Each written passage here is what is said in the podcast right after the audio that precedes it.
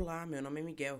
E meu nome é Isabela. E apresentamos a Semana para Quem Tem Pressa, o podcast em que resumimos a você, ouvinte, as principais notícias do Brasil e do mundo que aconteceram nesta semana. Ainda na sexta-feira, após o ministro do STF, Luiz Roberto Barroso, determinar o andamento da CPI da Covid pelo presidente no Senado, Rodrigo Pacheco, no sábado, o mesmo disse que pretende apresentar na terça no plenário a proposta. Para entender melhor, o CPI, logo Comissão Parlamentar de Inquérito, é uma investigação com membros do Poder Legislativo, Câmara e Senado, com o objetivo de identificar um facto que impacta a vida pública e seus principais culpados.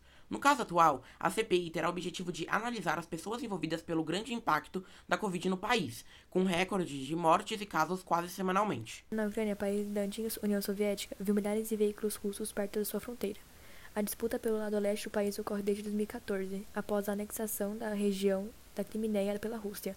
Atualmente, as duas nações se encontram em trégua, mas a disputa conta com mais de 14 mil mortes em sete anos.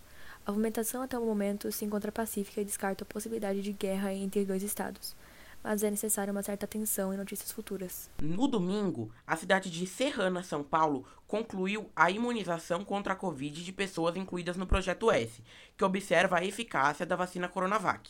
O estudo pretende apresentar a eficiência na redução de casos e mortes, diminuição na transmissão e outros dados.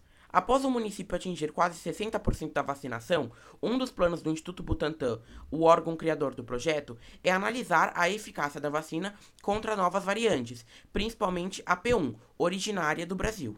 Na China, o governo veio a público comunicar a possível mistura entre vacinas da Covid. O motivo seria um aumento da eficácia do imunizante. Pesquisas realizadas no Reino Unido estudam a mistura entre Pfizer e a AstraZeneca, mas ainda não há os resultados divulgados. Ainda ligado ao ramo da vacina, um estudo publicado pela revista científica Lancet mostra um aumento da eficácia da Coronavac quando o intervalo entre as doses é maior que 21 dias. O resultado total é de 62,3%. Ainda pelo domingo, o senador Jorge Cajuru divulgou um áudio em suas redes sociais no qual havia um telefonema entre ele e o presidente da República. Na conversa, Bolsonaro pressiona o senador a criar pedidos de impeachment de ministros do STF. No dia seguinte, Cajuru divulgou outro áudio, no qual o presidente queria, abre aspas, sair na porrada, fecha aspas, com o senador Randolph Rodrigues, o autor do pedido da criação da CPI da Covid. Pela quarta-feira, iniciou-se a campanha nacional de vacinação contra a influenza, que dura até 9 de julho. Para que não haja conflito com a vacina da Covid, a imunização em doses ocorrerá a partir do dia 11 de maio. No Equador, na segunda-feira, Guilherme Lasso foi eleito presidente no país após disputa com o economista Andrés Arauz. Sua posse ocorrerá no dia 24 de maio. Pela terça frente chinesa Ante, bilionário no ramo financeiro, iria representar o maior IPO da história com uma capitalização de 34 bilhões de dólares. Porém, no dia, o governo chinês recusou sua abertura na bolsa por motivos de irregularidade. Ainda é possível que a empresa venha a estrear no mercado de ações, mas agora com um período maior de tempo. O governo dos Estados Unidos pediu a suspensão da vacina Johnson Johnson após complicações. O pedido veio por meio do Food and Drugs Administration e pelo Centro de Controle e Prevenção de Doenças. O motivo seria uma possível relação com seis pacientes com coágulos sanguíneos após a aplicação do imunizante. Ainda não se sabem novas informações. No fim do dia, como esperado, Rodrigo Pacheco fez a leitura da introdução à CPI da Covid. E pela quarta, por 10 votos a 1, a decisão foi confirmada. Os 11 titulares e 7 suplentes indicados por líderes partidários já foram informados. A partir desse momento, é necessária a definição do formato de trabalho da comissão e os objetivos a serem cumpridos. O valor de mercado do Bitcoin bateu recordes. Na terça-feira, o valor da moeda superou a B3, 1,9 trilhões de dólares sendo a bolsa brasileira, enquanto a criptomoeda chegou a 1,19 trilhões de dólares. O Ministério Público Federal do Amazonas processou o ex-ministro Eduardo Bozuelo por crime de responsabilidade gerado pelo caos em que hospitais de Manaus presenciaram no começo do ano por falta de oxigênios para pacientes de Covid. A Comissão de Ordem dos Advogados do Brasil analisou os casos de administração de Jair Bolsonaro durante a pandemia, que concluiu que o mesmo cometeu homicídio e crimes contra a humanidade ao quebrar o dever de proteger a saúde pública de um país ainda não se sabe quais e se medidas serão tomadas sobre o assunto. A declaração de imposto de renda foi prorrogada para o dia 31 de maio, mas um projeto foi aprovado na terça para até o dia 31 de julho.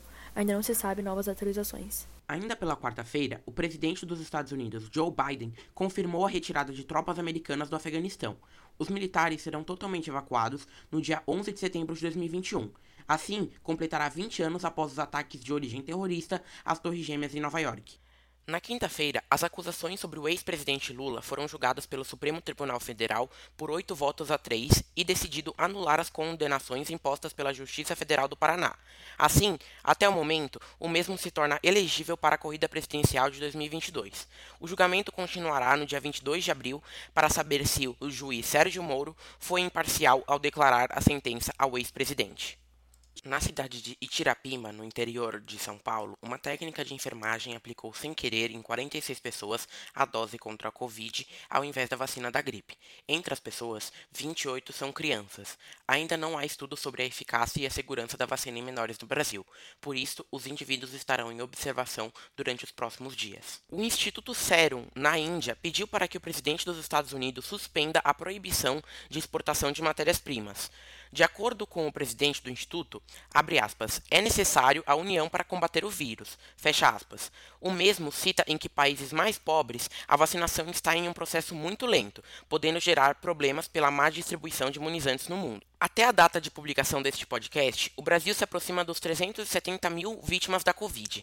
Os números da Esperança mostram que apenas 12,02% da população foi vacinada, mas mesmo assim apresenta uma certa preocupação, já que é notável a demora na aplicação e a falta de doses. Durante a tarde, a Petrobras elegeu o general Joaquim Silviluna para a presidência da companhia. Após o anúncio, as ações da companhia aumentaram, mas fecharam um dia em queda. Já a Bolsa Brasileira terminou a semana em alta e voltou aos 121 mil pontos. Nos principais índices americanos, o dia terminou no positivo também. O S&P renovou novamente sua máxima histórica e chegou aos 4.185 pontos. O dólar comercial terminou a semana em queda, chegando aos R$ 5,58. Essas foram as principais notícias da semana. Nos vemos na sexta que vem, às 7 da noite.